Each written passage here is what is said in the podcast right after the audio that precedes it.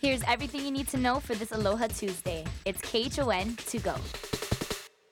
We've been seeing actually pretty weak wind flow this morning, but by this afternoon, we're looking at winds around 15 miles an hour, so should keep things nice and comfortable for us for today. And it's definitely a gorgeous start to the day in terms of the sunshine.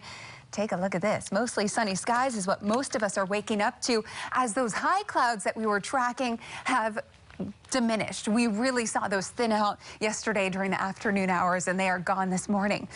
Right now, 75 degrees, winds light, humidity levels elevated because of that. But the stronger trade winds will continue to build throughout the day. And as they do, we're going to be seeing more trade showers building as well. Now you can see we had a few showers being pulled onshore. Right now, that's mainly the case for the island of Maui and then here on Oahu.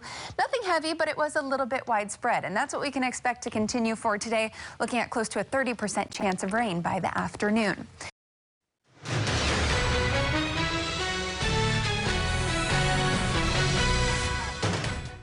This may be election day, but both President Trump and former Vice President Joe Biden are preparing for what could be a long battle ahead.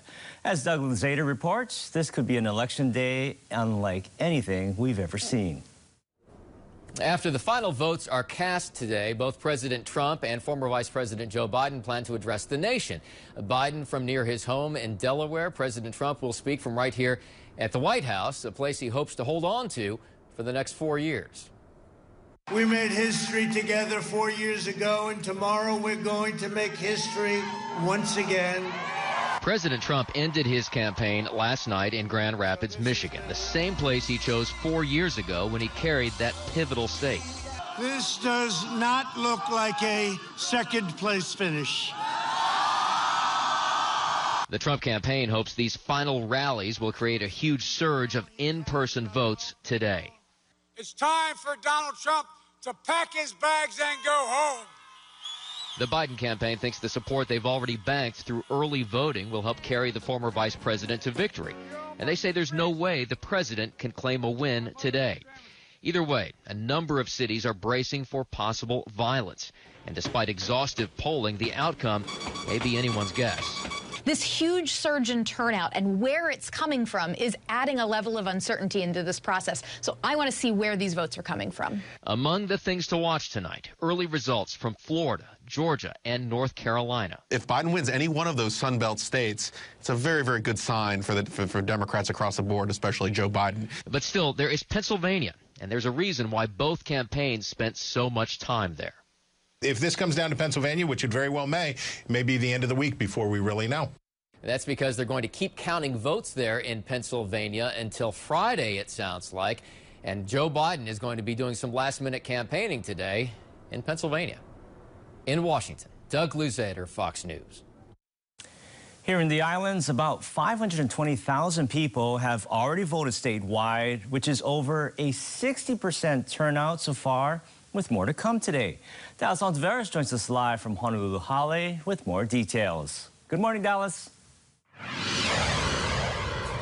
Good morning, Ross. And you know, when you mention that number, just to think about yesterday, how that number really grew by almost 200,000 voters, which really gives you an idea that there's still thousands left that are going to be voting today. Now, the hale here opens at 7 o'clock this morning, about an hour from now, and will go on until 7 o'clock this evening. And you can still drop off your ballot at those yellow boxes that we've been showing you throughout the entire week and throughout this whole process. Now, the great thing about today is that you still can register to vote and you still can get a replacement on your ballot if it happens to be damaged, whether it's the barcode, barcode or the signature that's missing there. I heard from the elections division that is a little bit of a problem when it comes to signatures because remember, if the ballot is not signed, it is not counted. And speaking of the whole process right here, I did speak with Glenn Takahashi, who's a city and county clerk, who shares a little bit of his reaction. Oh, there we go.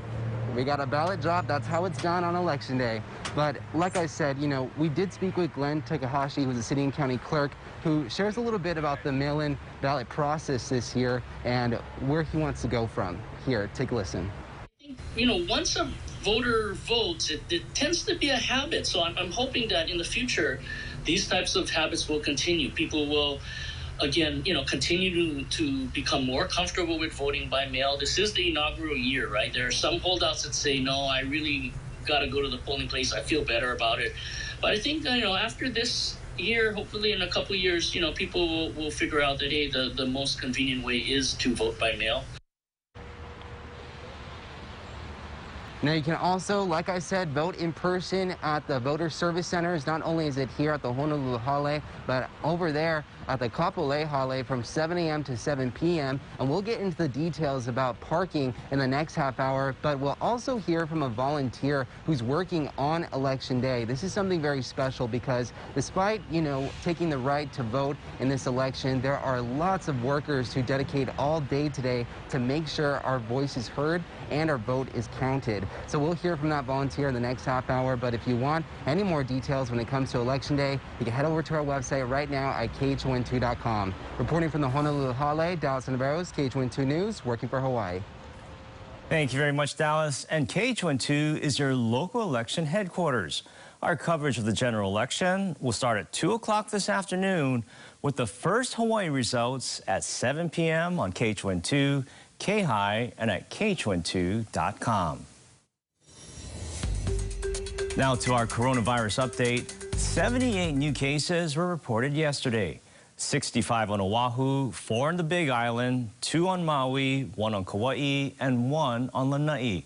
There are also 5 cases diagnosed out of state. The total number of active cases now stands at 3,222. Kapolei High School is switching back to full distance learning after three employees tested positive in the past four days. According to the State Department of Education, all students and staff will be learning or working from home beginning tomorrow through next Wednesday, November 11th. Grab and go meals at the school will also be discontinued until further notice. The DOE says that the health department is investigating and will coordinate cleaning and sanitation services. The school will notify parents and staff if any changes are made to the reopening date. And that was your morning news. Make sure to tune in right back here tomorrow morning at 7 a.m. It's everything you need to know with KHON to go.